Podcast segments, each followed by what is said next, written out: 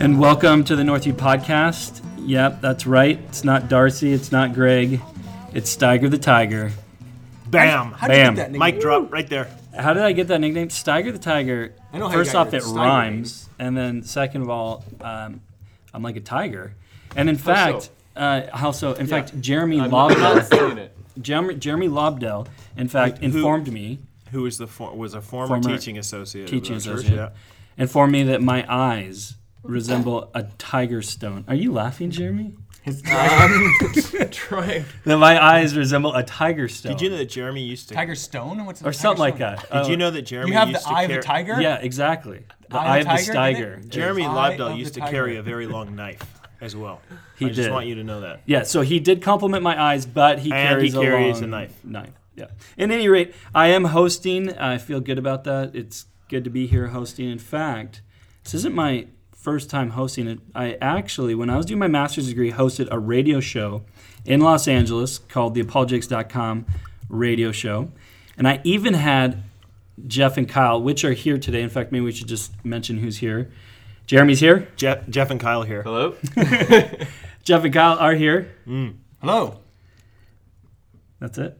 No, and that's right. We were on your we were on the radio show, and it was like at midnight. Yes, as I recall, to, to two to two a.m. or something. That's we were, right. We it was midnight there. To two a.m. We were doing this radio show, and of course, it's the first. Like Jeff, Kyle, and I is like we had barely had met at this point. We were they were doing their doctoral study. I was working on the book, and we were in L A. The book. It's now called the, the book. book. And we're in L A, and I we do this radio show together.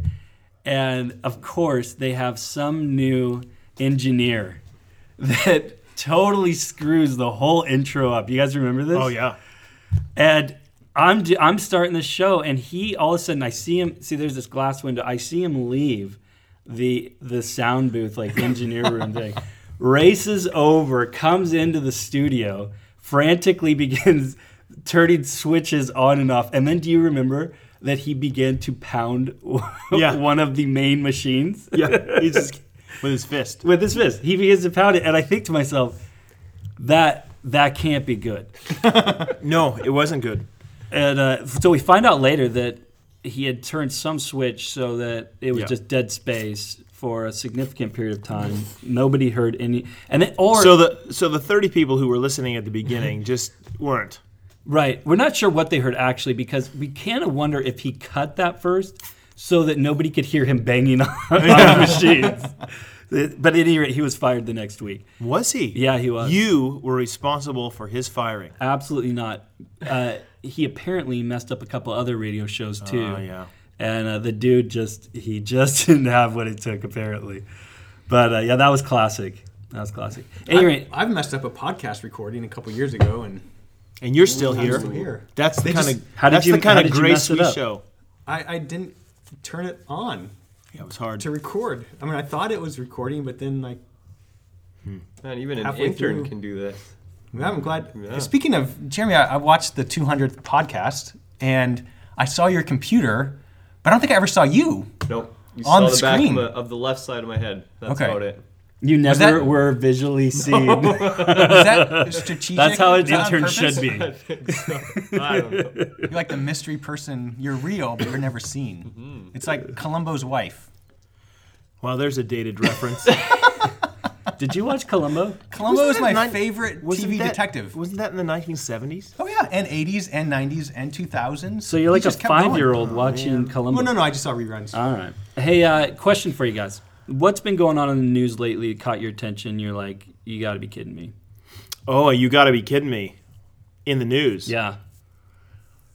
Well, I shared one of the things this this week weekend about Memories Pizza in the States that got death threats for their for them being a, apparently a pizza shop that wouldn't cater a gay wedding. I thought that was ridiculous that somebody would get death threats for that kind of thing. That's that's pretty crazy. I also uh, this weekend read Uh, an article uh, where in the New York Times they were interviewing some uh, lawyers, and apparently a, a number of um, high-profile lawyers and law um, groups, companies will not uh, defend anyone who has a traditional view of marriage in the U S because it, because it'll bring such discredit to them in in their field. So it's like you're a pariah now, apparently, if you hold those viewpoints. And so you have to go to the smaller law firms if there's somebody, you know, for example, if you're, uh, I mean, if if you hold a view that uh, that isn't, you know, in line with the, the, the current orthodoxy of the culture, you have to, there's, you're going to have a hard time finding a, a really high functioning, or not high functioning, like a high powered lawyer or attorney to represent you in any kind of legal case. Wow. Pretty crazy. That is, that is in, in, in crazy. And then, oh, sorry. I read too wow. many things. Oh, yeah. Jeff There's, reads a lot of No, news. But hold on. There's this guy outside of Philadelphia. There was this lady who wanted to see her boyfriend, but she had a special needs child and a handicapped son. And they she left him in the woods with a blanket and, uh, yeah, a blanket and some and a drink. And she left him there alone in the woods with a blanket and a drink and um, went to see her boyfriend. Wow. She just dropped him off so that the wolves could, could How babysit. Old was this? I'm not kidding. Actually, that actually happened. Wow. Only in America, right, Andy? Only in America. Only America.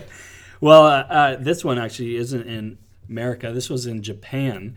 A a man was arrested this last week for um, prostitution in the Philippines with, with a minor. But when they arrested him and they began to look through his computer, they... They couldn't believe what they were finding, and this guy ended up confessing to um, paying for sex twelve thousand times. That he had, over since the nineteen seventies, had been going to the Philippines. That's ridiculous. Paying for sex. That he he had slept with over twelve thousand. One of the worst things that I've ever done or been been near has uh, been when I went to Thailand. When we, we were there, Andy and I were there together, together, and we were just near. Um, Khao San Road, I think, is what it's called, down in Thailand. You saw that we were on the, we were on, we were on a train. It wasn't Khao San Road. That that that's where all those backpackers were. It was farther down, like Patpong, Pattaya, Pattaya, Pattaya. But I remember being on the train, and there was a bunch of people come, m- these older mil- military guys, uh, maybe fifty, sixty year old guys, with these li- these little young Thai girls, and the guy who was with us was telling us, uh, yeah. That's these guys involved in the sex trade. There's unbelievable. Some, oh, there's just horrible stuff going on around the world with the mm. sex trade. Okay, you have to have a more a light a lighter side, Kyle. Just like um, the news, right? He's currently where they go looking from, on the news where trying they to go find from something. Where they go from some horrible thing and a lighter side. Bobo the baboon has had babies in the nearby zoo. Uh, yeah, I don't have anything that. You're optimistic. The weather guy who right now who's supposed to do the lighter side. But it, it's interesting when you do see and hear these intense news stories. They'll cut to it, like it cuts to like a toothpaste commercial to get whiter, fresher, whiter teeth and fresher breath. So it's just like, you know, we live in a, in a culture where Daniel. we hear so much yeah. and we have so much coming at us. It's hard to process and, and, and really think through some of the yeah. important things. Right. So, Jeremy, the intern, you got anything? No news, but it's supposed to be sunny all the way till Saturday. You know what? Respect. There you so. Go. Uh, I have just two things that I want to talk about. We got one uh, one question that came in that I thought was worthy enough for us to address, and uh, and then by the way, my intern John Rendell, um, God bless him, he sends in a lot of questions. I was looking through all these questions. He, he sends in a lot. What is, what is John? He, I love you. What does he do? You ask a lot of questions other than send questions. They're, they're you know what he does? Questions though. Right? Yeah, so yeah, they're unique. That is for sure. Just a uh, quick question. By the way, one of the things I got to say this about my my intern John Rendell. I'm so proud of him. We were in uh, Maple Ridge Baptist Church this weekend. I was preaching there, and uh, and he asked one of the people there at the end if she could point him to a bathroom. To which she instructed him that the homeless shelter was across the street. he, he, he was wearing his best duds. Right? Yeah, that is no word of a lie. They they mistook my intern for a homeless man. Well, that's why he shaved a day later, right? He did. Today he shaved and he's actually uh, cleaned up a bit. But uh, yeah, we're. But he we're, went to church looking like a complete slob. Yeah, that's pretty, what you're saying. Pretty much, that's what I'm saying. Okay. Hadn't washed in a few days. Yep, and uh, yeah, it's pretty ridiculous. What was I? Is that going somewhere? There's a girl who's going to marry him this Good summer, question. right? Oh, yeah, that's right. Yeah, there actually is. Right. Yeah, he's engaged. Right. So she doesn't think he's homeless, though, or does she? Apparently not. She She uh, she apparently likes this guy. Okay. But he, you know what? He's great. We appreciate him. Thanks for all the questions, John. We won't answer any of them. No, not one of them. So this question came in, and, and I, you know, I, I actually identified immediately with this question because I had the same question. And, and this is this was what was asked. I was wondering what decisions were made when the when you decided on the photos for the cover of the Jesus Said What sermon series. Uh, and I, I got to say, when I first saw the banners myself, I was like, I and, the, don't know. And the criticism here is because... Well, and so I'm going to continue on here. I have heard Jeff talk about how one of Northview's goals is oh. to be culturally relevant to our community. Hmm. I found it odd that all the pictures were of generally young white people, half of which were in business attire.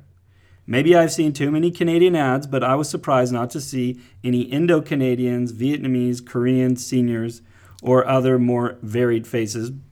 Uh, um, I was thinking uh, African-American as well, but there's I think one. there is one. There's, there's one. Yeah, there's a black guy in it. Yeah, there's. We do have one. Mostly, Cons- mostly. He's right though. Mostly white, young, urban professionals, and one black guy in the corner. So the the the the, the listener asked any comments. Yeah, comment. Uh, totally my fault.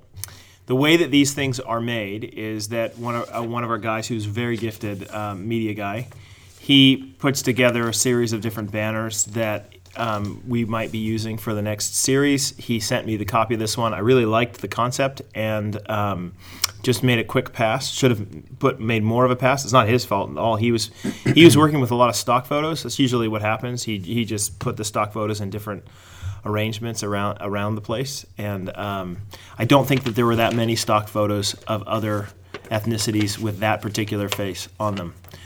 And uh, so shocked he, and surprised. He, yeah, shocked and surprised. Yeah. So they ended up, he ended up putting them together. I said, this looks like a really, it's a clever idea. Here's a bunch of shocked and surprised people with Jesus Said What in the middle. We printed the banners. They went up. And then immediately our our missions guy, Darcy, who's usually here on the podcast, was like, uh, you do know that there's only white young people on that thing, except for the one guy in the co- bottom corner, the, the black guy in the bottom corner. I said, yeah, just like Northview. No, no, I'm kidding. I'm kidding. It's not. No, so the point that the emailer's making is absolutely true, and it is not, Daryl, it's my fault. I totally take the onus on that one. So when you see them, you can blame Jeff and say that, but but it was not, It was not d- deliberate, believe me, it, but it, but you're absolutely right to say that this is the kind of way that you can speak the language of the community, and we just didn't do very well there. It was interesting, though. I was talking to Steve Kim. He works with Apologetics Canada and attends here at Northview. He's uh, Korean. And I asked him, I said, did you notice? And and he, he didn't notice. Yeah. So there you go. Well, there are equal he number. He will now. Everybody does things like, look at that thing. Yeah. There's equal number of male compared to female. Yeah. The male-female ratio yeah. is the same, yeah. so... No, still well, at least we got that right. I, in, in retrospect, I would have changed the, uh, yes, would have changed it. Well, we, we got another question here that, that came in during our leadership breakfast. Kyle, you just want to tell people a little bit about our leadership breakfast that, that happens and who gets to go to that? Ooh, special group. Yeah, so it's like the, a the secret who, breakfast, right, Kyle? Which is not connected to the Secret Church, which is uh, the you twenty-fourth. Will hear about. And hopefully you've seen... At six p.m. to midnight, um, Secret Church. So this was Leadership Breakfast, which was not a secret. Neither is Secret Church a secret. But why do um, they call it a secret then? It's a secret because in some parts of the world, uh, people do have to meet in secret right, but because you? Of persecution. But, but you, we don't. Okay, so it's a marketing ploy then. In order to... In order to, to, to connect ourselves with the persecuted church right. in a more real way and pray for them, um, the, the event is called Secret Church, even though... Are fifty, we still talking about Secret Church? fifty thousand... Sorry, I zoned out. I zoned back in. And just kidding.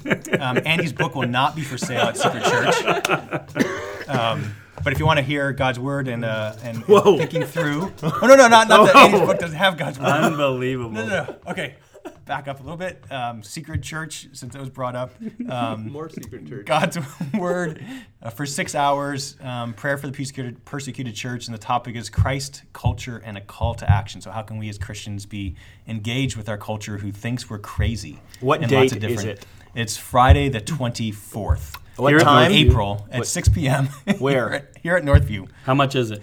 It's uh, ten dollars for snacks and coffee and a nice workbook that you'll have to take with you because um, afterwards all of it's posted and online. And you will be you can, there. I'll be there. Do you have to be a particular age to be a part of this? No. If you want to come and listen to God's word, and I've gone before, it's awesome, yeah. and people of all ages, and yeah. and people from different churches come too. Yeah, right. Yep. So there's the pl- there's the plug. There's my plug for Secret Church. But so the leadership leadership leadership breakfast. breakfast. um, so leadership breakfast is an effort to gather a lot of leaders, a lot of volunteers who serve at our church together to um, tackle a topic together that that our culture is wrestling with, that we're wrestling with as a church. So the general question of sexuality was addressed um, uh, last uh, this past Saturday, um, and we had food, because food's always a good thing to bring people together, um, including bacon. Yeah, and the sausage was delicious. It was. Mm-hmm. It was. But so we had a panel discussion, and then at the end we took questions. Now we weren't able to answer all of the questions, so we thought we would bring some of those questions here to the podcast, and we would look at some of those. So we're going to look at one, and and this is the question. What are your thoughts on the Duggar, is that right? Duggar.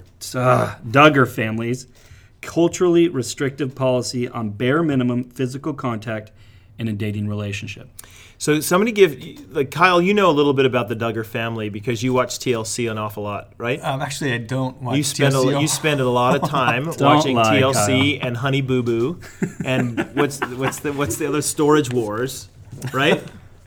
um, yeah, so I don't. Deadliest actually, Catch. Your, your Ice Truckers. The Duggars have, uh, or had, or I don't know if they still do, a reality T V show. They have lots of kids, and so it's a reality T V show about a family with lots and lots of kids. Like how many kids? Well, I don't know how, how many they're at seventeen? Now. seventeen? From one chi- from one mother. Yes. I believe it's not so, like yeah. a Brady Bunch. There's no Brady Bunch. This is like one family with seventeen children. Yeah. Okay. And apparently they have a minimum contact. Like, do you know what that amount of contact I, is? So I think one of their daughters, who just got married recently, uh, her and her boyfriend, fiancé, did not kiss until their wedding day. Wow. So, do you know uh, the book... Uh, Jeff, question for you. Well, hold on. Elizabeth Elliot's book. Do, do you know which one I'm talking about? Nope. Uh, she and Jim Elliot. Uh, that was a story about them as well. Jim Elliot was a missionary to the Alka Indians yeah. and died in a riverbank because they killed him. Elizabeth was his wife. He remarried later. And it, it's called Passion for Purity. Passion and Purity, yeah. Um, and that book was the first time I had ever heard of that sort of thing happening. Um, it, whether it was the cause or not, I, I know that there was a blossoming kind of uh, genre of literature for a while there, where it seemed like there were a few authors, Josh Harris being probably the chief one, who started talking about um, courtship as a as an approach to, as a, as an alternative to dating. And it was taken up, and I hope this is fair, I'm looking at Kyle, I'm, I hope this is fair, it was taken up a lot a lot by homeschool families. I mean, it seems um, like that's been where it's it's had a very, and I'm not, that's not to put it down or up or whatever, saying it's more faithful or left, I just, that's where I've heard a lot of the stuff about courtship. Can you, do you know a bit about what, what courtship means? Yeah, so courtship was an effort to think about um, and try to think practically and especially biblically about what it means to quote-unquote date, or what, what should that relationship look like in our culture the way it is. I mean, with um, a lot of culture, through a lot of history, different peoples have done arranged marriages, and that, to our ears, sounds totally crazy, um, but it has some advantages. In that, well, your parents um, know your, you your better. Fam- yeah, your family's involved. Your parents are involved. Um, it it takes it lessens the oh, how am I going to find the right girl? Or how am I going to find the right guy? When am I going to run into them? When how are we going to meet? And how are we going to connect? And and it, it takes some of those anxieties away. Um, uh, the way I look at it, no culture is. You know, every culture has its maybe strengths and weaknesses, advantages, disadvantages in this question. So then the question becomes, well, how do we maximize, you know, biblical faithfulness uh, within whatever culture we are, whether it's the uh, prearranged marriage kind of culture yep. or our culture, which Just, know, reacts against that and thinks that's, you know, every, uh, almost not every, but a lot of Disney movies, I'll bring that up again, it's, um, you know, rea- reaction or rejection from the Brave was one movie recently where the prearranged marriage was, well, Titanic, you know, just like, man. That's just stupid. That's so, you know, old-fashioned. And this was a movie in Scotland, Brave, and I think the, I don't know, eleventh century or something. Yeah. And you have the the heroines, you know, standing up and saying, this is dumb. Yeah, which and, she never would have done in right, eleventh right. century so, Scotland. Um, but. but regardless of the kind of structure, the question is, well, how do we best navigate within this structure to be faithful. So is it fair to say that the per- the person who's arguing for courtship is saying that we shouldn't take our cues from Disney, and we shouldn't take our cues from a culture, Western culture, that has this myth of the one, you know what I mean, mm-hmm. the soulmate, which it, it seems to is nowhere, certainly nowhere in the Scripture, and certainly, honestly, make, makes no sense at all. That is, yeah, where that you, you this, meet and your eyes connect, and all right. of a sudden there's this magical yeah. moment where you both know yeah. that this is. And so this is yeah. a Western fantasy, and it's it's it's you know propagated by by film largely, and you know our stories that we tell, uh, you know, love at first sight and whatever. So they're saying, don't take your cues from that. Take your cues from Scripture, but that's where I'm like, well, where in Scripture is courtship taught to say the, that the, it, that it is the way? Thou thou shalt not kiss before thine marriage. Thou shalt make sure yeah, so the, that, that you court. Yeah, Scripture doesn't demand any type of arranged, prearranged, or just find yourself a mate. Do many of the people who hold to courtship, though, hold that view, or do they say, no, this is a more biblically faithful approach to dating? Uh, I don't know. I haven't surveyed them. One of the things, though, that I think is um, important that the Bible does talk about in principle, and is one of the things that I actually encourage our young adults with, and that is that the purpose of dating or courtship or whatever that might be is marriage. Yeah. And so if you aren't prepared to get married to somebody, you shouldn't be dating them. Yeah. And as soon as you find out that you wouldn't marry that person, right. you should break up with them. Mm-hmm. So, but your approach there is different, because so, so somebody who's going with courtship is ba- would agree with what you just said there, and that's why they would say, well, that's why you should court. That's what you're declaring when you court somebody. You're declaring, I want to get to know you with a view toward marriage. Right, and I think I, I and what I'm but saying is that's how all you should dating. Make, you should make sure then they would follow. They, you should make sure it's not just courtship, but you should yeah. make sure then that you don't kiss or have any kind of very, very limited physical contact prior to uh, marriage. Now, so that's the question that's being asked. Is that right? Whether or not our history here is any good or not, that's that's my, my experience with it has been about the, this debate has fallen within this this the wider debate of courtship yeah. versus dating and all this sort now, of stuff. So I would say then, first, so first just to clarify, uh, I think personally I think that's actually how our culture uses the word dating is much more of a courtship idea. I mean anything other than that is just friends. Like so, unless you unless it's some sort of friends with benefits thing, but really, if you're dating, you, your your goal should be marriage, and I think this is something that that. Okay. So there's that. So then there's a corrective, but that's dating. A cultural corrective that you right. would say that we need to bring to our culture is to say, you know what, we need to replace, we we need to re-understand dating in its proper context, which is you're trying to find a spouse. Exactly. Got it. So in that context, then the question is, well. How how should that look? How much physical contact should there be? And and it, one of the things that I find interesting is, for me, the question was even more. It was even bigger than that. So, for example, uh, when Nancy and I first started dating, uh, I told her. Is this that, a story that I want to know? Yes. Okay, because well, I'm not sure. So I told Nancy that I only planned on telling the person that I wanted to marry that I loved her, and so for me, the, there was it was there was a bigger boundary than just kissing. The, for me, there was a, a boundary of the heart, like how, what would I say to you and what kind of things wouldn't I say to you during the dating process? So when did you drop the L word? You know, I, I actually told so, her that so I loved on, her. Hold on, before before you say that, you yeah. sound very dualistic to me, so maybe you should clarify. Okay. You, so it doesn't matter what you do with your body as long as your heart, as long as you don't say I love you. No, I haven't gotten there yet. Okay. No, I, what I'm saying is, is it's a bigger issue than just when should we kiss. I'm, th- I'm saying... It's more than just physical. There's also this um, emotional attachment that takes place too. That right. I that I think we do the same thing, kind of thing, the way, the way we talk with one another. So, so but let me so let me let me get there for it. So to answer the question, I told Nancy that I loved her when I asked her to marry me. Did you kiss her before you told her you loved her? Well, and that's the, this was the question I was going to ask you when we first got into Wait, this right. thing. Is how long when you start dating, so what, Jeannie? Wait, I thought I asked until the question. You kiss her. I'll I'll answer it. Hey Jeremy, did you hear me ask a question? I thought I asked one. Yeah, and I'm going to answer it, but I was asking you the same question. I kissed Nancy three months into dating. What? Absolutely. And it was on Valentine's Day, I believe. Yeah. Oh, such a romantic. Exactly. Oh. And uh, I was, had no problems with holding moon, hands or kissing. Was the moonlight just so? No. Okay. It was actually a cloudy night, but okay. Whatever. What about you? Come on, Jeff. Oh, dude, I, I laid one on my, my, my wife the first on the first date. Did you really? No. No, I didn't. No, I didn't. Um, you know what? Okay, so here's my. Uh, well, my no, sorry, I'm sorry. Did I ask a here's, question? Here's my story. No, did I answer? Here's my story. I I actually, it's funny that this should be asked because I held kind of that view because of Elizabeth Elliot's book and its popularity, and it, there was this sort of feeling around. I came from the mainline church, and so I was really trying to be a good evangelical, where they have all these different kind of subcultural expectations about dating and stuff like that. So I came, and I thought, well, I, I need. I want to honor, it was really a good reason. I wanted to honor women, and I wanted to honor God. And I was like, okay, so what does that look like? And I, you know, Elizabeth Elliot's what it looks like, right? You don't kiss until you get, um, either you're married or, or when you get engaged. And so I I uh, was committed to, to that until uh, she just she just looked too good.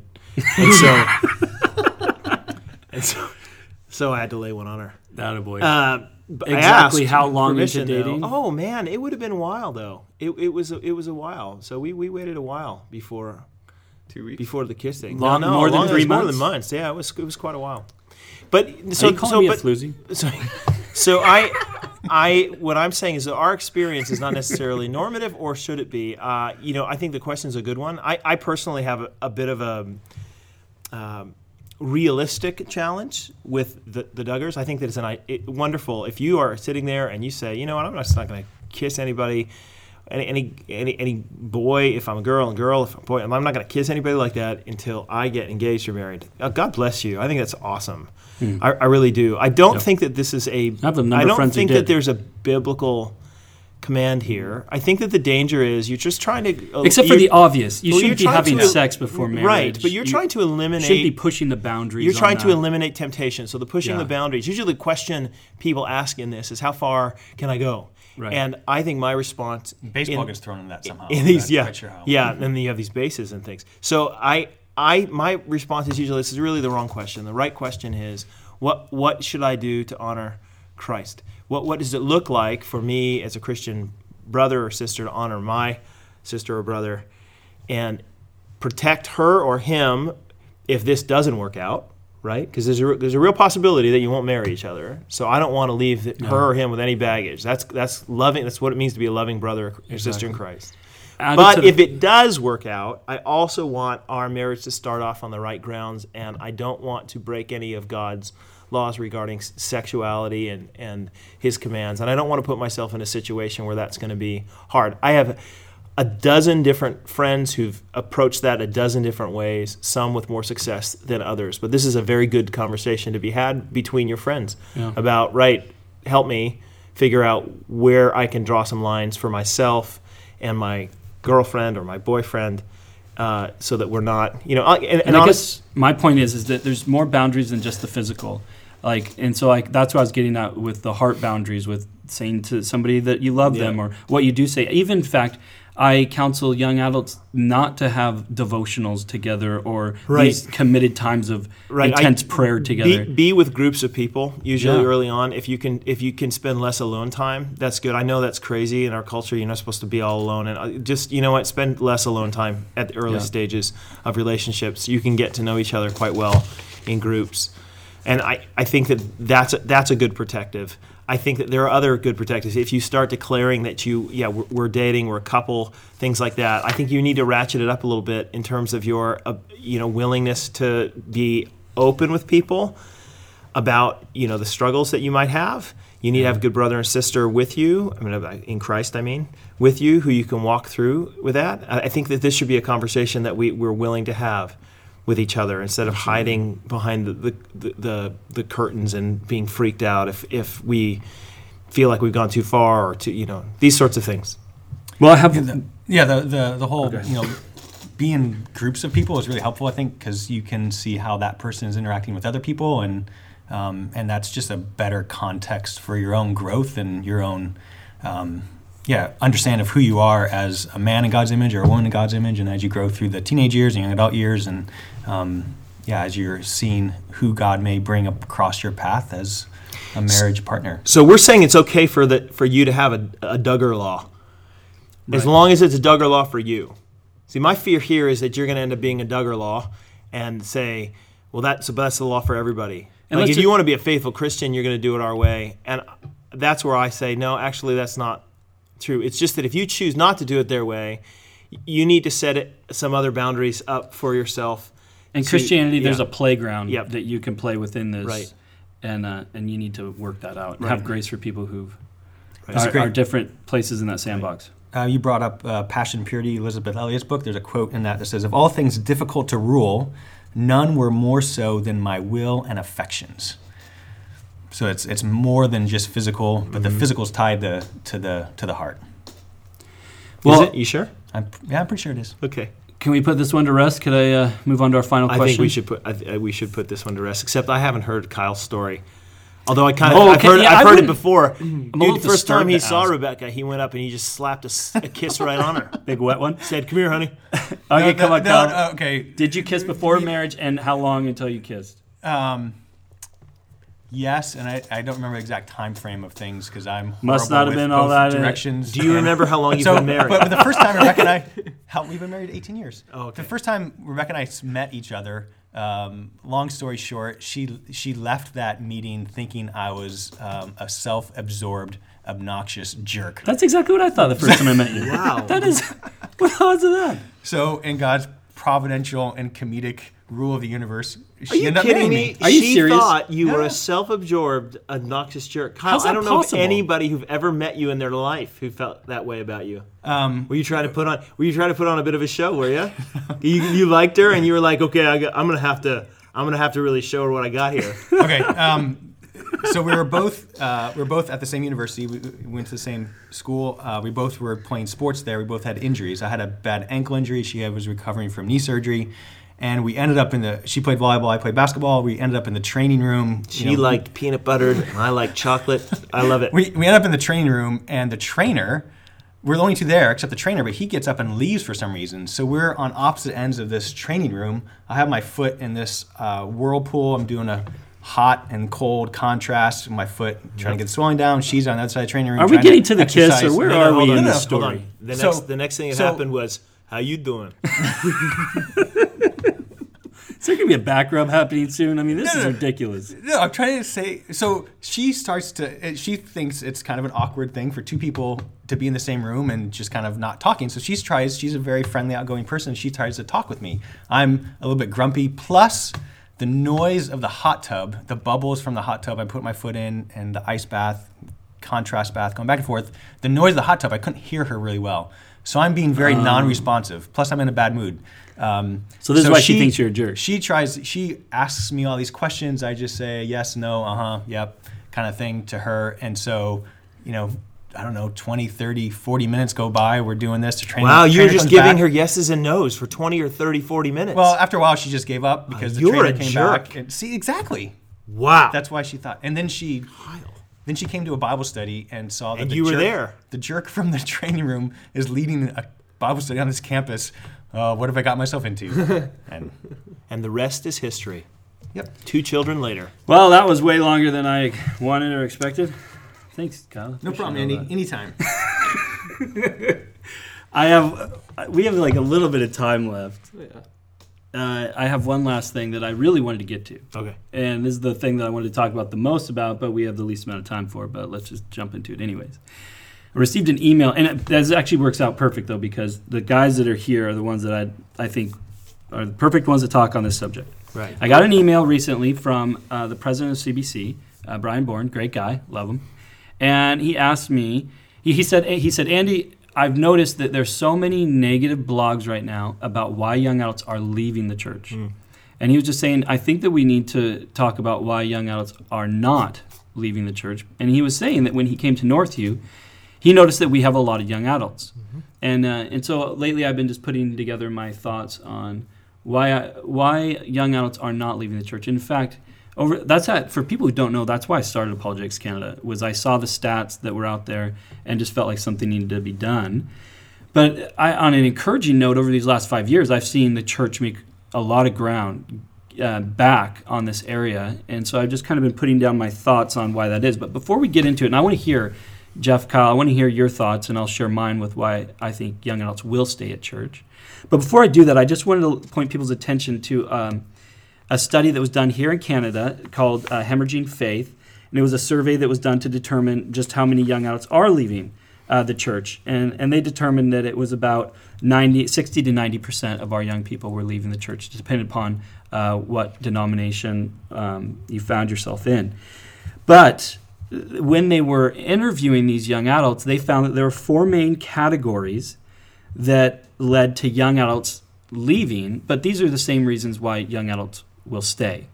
Um, so here, here they are. And if you, by the way, if you're interested in this, you could go to Apologetics uh, Canada's website, and Steve Kim wrote a f- fantastic uh, synopsis of that report. The report's huge, but uh, shout out to Steve Kim. He did a great job making it uh, short and understandable. So the four are uh, parents, uh, experience of God, community, and teachings and beliefs.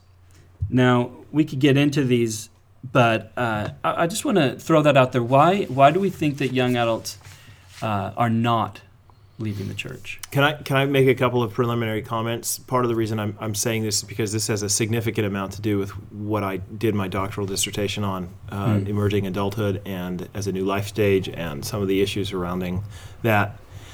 Uh, before, I, I do want to give a bit of a warning about this, that I, I sense in the Christian church right now that there is a certain amount of alar- alarmism going on with this. Um, I think we need to recognize that there have been some cultural shifts over the last number of years that have led young adults to feel freer to report that they don't attend church, and felt freer not to attend church. So, okay, mm. twenty, thirty years ago in Canada and the United States, where a lot of these studies are being done, Uh, the culture was such that if you didn't want to go to church when you're twenty-two, you still went, because it was culturally expected for you to do that. Okay, mm-hmm. If you grew up in the church, you yes, were part of that community, without a yeah. doubt, you were still expected to do that. If you wanted to get a good job, you still had to go to church. You wanted to be a part of a good group, like you, you, church attendance was still expected of you. Over the last number of years, what's happened in the culture at large is a, is, a, is an increasing secularization, and so as a result, it's when, when somebody calls me on the phone and says, "Well, can you tell me what you are? Are you a Christian? Are you blah blah blah?" Historically, you would have said, "Well, I am what my parents are, a Christian," but now you respond, and they even give you an option: none. They used to not give you those options. Now it's like, "Well, I'm a nun." So now when the reports come out, "Oh, look at the rise of the nuns." Well, the nuns have always been there. Right. Okay? They just went to church. Right. Okay? They didn't believe. They sat in the pews and stuff. They didn't go to church until such a time in their life where they felt like they could have the freedom culturally not to go, which, by the way, in the nineteen seventies in the States, for example, was never. You oh. always went. So a lot of unbelievers in the church.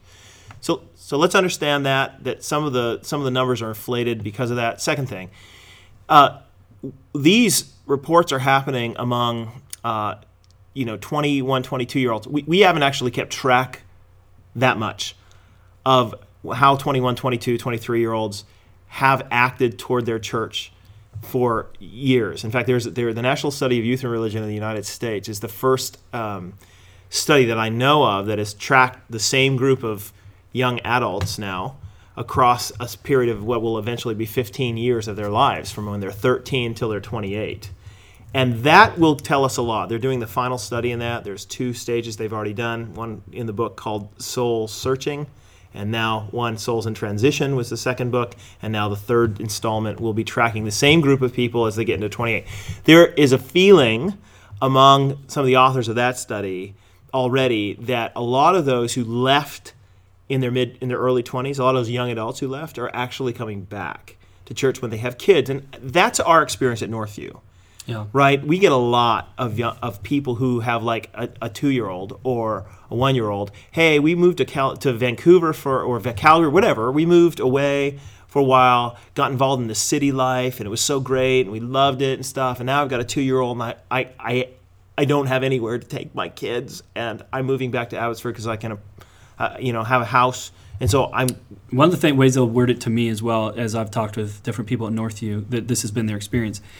Some of them will say, well, you know, as I reflect back on church, it was good for me and developed good morals, and I want my kids to have good morals. Yep. And, and so they'll bring them to right. church right. For, for that reason. Right. So they might not be believers or whatever, but right. church attendance becomes something. Because honestly, anybody who has aren't. ever had children knows yeah. that when that little guy, that little girl comes out, and you are thrust into a world that you think, oh, I can't do this because I don't have what it takes to make sure that this this this person stays alive, much less you know, has moral formation, I need to subcontract that, and the church is a good place for that. So my my my point is that I, I think that some of these statistics will come back around.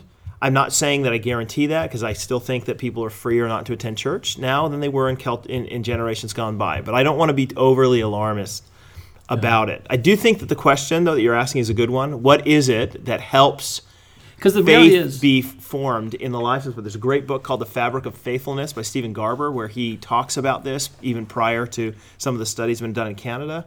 And he comes up with some very similar conclusions. One of the big ones that most of us don't realize, Uh, because the culture is telling us it's not true, is is your parents.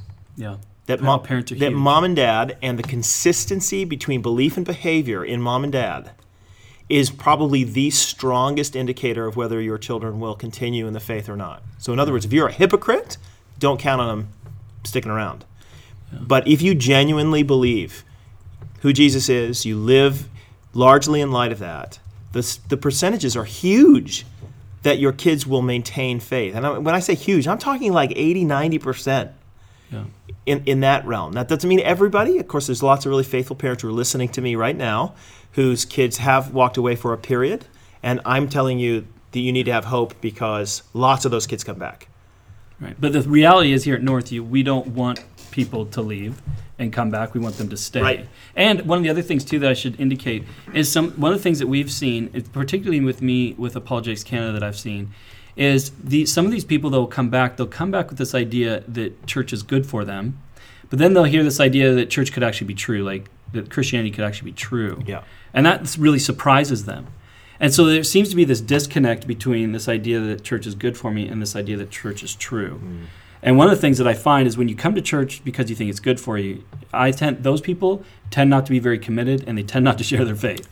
Right. But those people who come to church because they believe it's true, right. it's a very it's, right. So if you think it's just therapeutic, yeah, then then yes, you you will be on the edge of the community all the time. But if you believe that it's actually real, it's true. It's, this is why apologetics is so important ultimately, not just for those who don't believe yet, but probably more so even for those who do believe, because what apologetics is arguing is that this is actually reasonable and Jesus actually rose from the dead. We can show that through evidence. It's something that happened in history, and you have to the best explanation for that is that he is who he said he was, and that means a lot.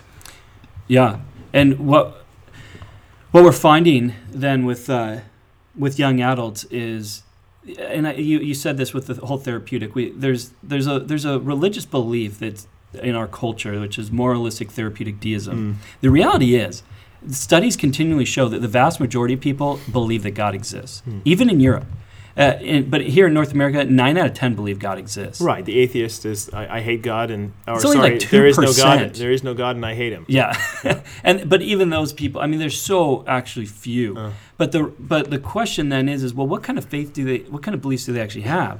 And it tends to be this very deistic kind of belief. God's out there, he created everything, but he's, you know, he's not really in- and he's really nice. He's the kind of like butler, shows up when I need him and yeah. does the good stuff. Not really involved in my life. Yeah, he's sort of like a genie. Yeah, unless I need him. Yeah, yeah totally. I, he's on call. He's in the lamp if I need him. But one of the things that I, in because we don't got time to go through all these, the, but I, we mentioned the importance of parents, the importance of experiencing God, of course, but w- the one that I just want to camp on for a moment here before we conclude this podcast is the idea of community. My time here at Northview, I have been stunned by how important community is to young adults. And I've been kind of stunned because as I've met with our young adults, and as I meet with young adults that come back to church, as I meet with young adults that are new to the faith, and I, I always am dialoguing with them. You know, why didn't you come to church? Why did why did you come to church? You know, what's going on? Every single time. Every single time the answer has been community, but in different ways. So, for example, why were you? Why didn't you come to church? I will hear repeatedly from our young adults, because I was afraid. I was afraid. And a lot of young adults are absolutely terrified to come to church. And I was... Afraid of what? That was the thing that was going through my mind. Afraid of what? I was really quite perplexed by it, like uh, thinking about it, trying to understand it. And until... Just recently, I was speaking in a in a local prison, and I found that as I was talking to the prisoners and the chaplains, that the prisoners sounded a lot like our young adults. And here's my here's my theory that I'm working on. I'm writing a blog on it, uh, but here's one of the things I've been thinking about. We find that prisoners get used to their cell. They get used to the walls, and they feel much more comfortable and safer inside the walls of the prison than they do outside in society. And they have a lot of fears about society, whether they'll make it there, and about what they'll do outside those walls. And in fact, it's well known in prisons that people who leave will reoffend to get a comeback because they feel safer in prison. When I look at our young adults, I can't help but wonder how social media has shaped the landscape of ministry, and how many people have become much more um, much more comfortable behind the walls of their computer and in the digital realm, mm-hmm. and the fears of go- stepping outside that. And, and you ask, what are they afraid of? Well, it's it's interesting. They face, want community, but they're face, afraid face of the community. Face-to-face community is your answer then. Yeah. You know, what you just described, though, is I mean, sociologists, particularly Peter Berger, he's using language like plausibility structures to talk about. So why is it that you do what you do? Why is it that you believe what you do, believe? His answer would be because you have a plausibility structure for it. Kyle mm-hmm. actually wrote a really good paper about plausibility structures. What what are they? They're um, it's similar to worldview in how you it's it's how you are affected by the culture and your surroundings to to shape how you view your culture and surroundings. Right. So it's it's what you think is normal. And how are they formed? How's a plausibility form? So, so you're no, yeah, like so you think oh, this is normal. Your history, you're growing right. up. So, like what you eat in a culture uh, is one example, and what you find detestable to eat, which other people may love to eat in another culture, is partly shaped by a, a plausibility structure. But this goes way beyond but it's, our, it's our what, diet. It goes into what we think is true. But the reason that you the reason that you don't eat that stuff is a good image, right? The reason you don't eat that stuff is because nobody else does. Yeah, right. So, so the point is, plausibility structures are formed by the community that you are part of. And they are destroyed by other communities. So so you're going to change what you eat, for example, if you move to France. All of a sudden you think snails are good. Escargot. What, well, whatever. Or you move to Thailand and all of a sudden Andy's eating scorpions all the time and they think that it's a, you know, it's, it's a great whatever. And he does, he thinks now that cinnamon buns are, ugh, yuck, right? So my point is that the that the community around you, the people that you hang out with, or better said, uh, the people who you want to admire you, you will do what they do. So one of the reasons that I think that young adults leave the church is because it, church going is just not thought to be cool by the community of young adults. There are other things that you should do. There's all sorts of things that, that I, most of the people I know who leave the church have made friends and spend a significant amount of time with people who don't attend church, who have different, a very different worldview than Christian than, than than than that. In fact, I think that precedes their change of mind regarding the truth of something, the change their the change of mind regarding, uh, you know, the philo- philosophy of it. Everything Absolutely. Starts with we who, are relational who they're hanging out with. Absolutely, and I know that sounds really silly, but that's what essentially you're saying. That mm.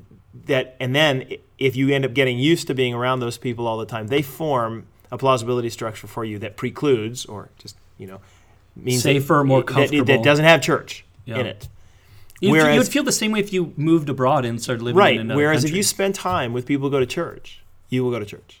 Now here's what things where get, things get interesting then, because when we ask our young adults, well, what's the most important thing about church? What what thing do we got to get right, or that was really influential for you to come and stay at church?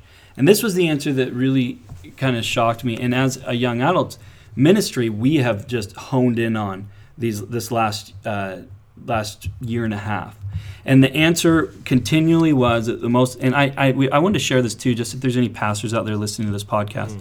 Most important thing that I think you can do right now to reach young adults in your church is your greeters. Uh, you know, it, it's. I often think we want to say that it's your preaching or it's your worship or all this, and I and I, I, and I think in some ways as a young adults pastor, that's what I wanted to hear the young adults say. Yeah. But repeatedly they would say, no, no, no, it was the people who greeted me when I first came through the door. Mm. It was the people who broke through and helped me to feel comfortable mm. and to break my fears right. of coming into a new community. It was about a church then embracing and believing in community and stepping outside of our little cliques. And, and making sure we're breaking those down and that they're welcoming new people into this mm. community.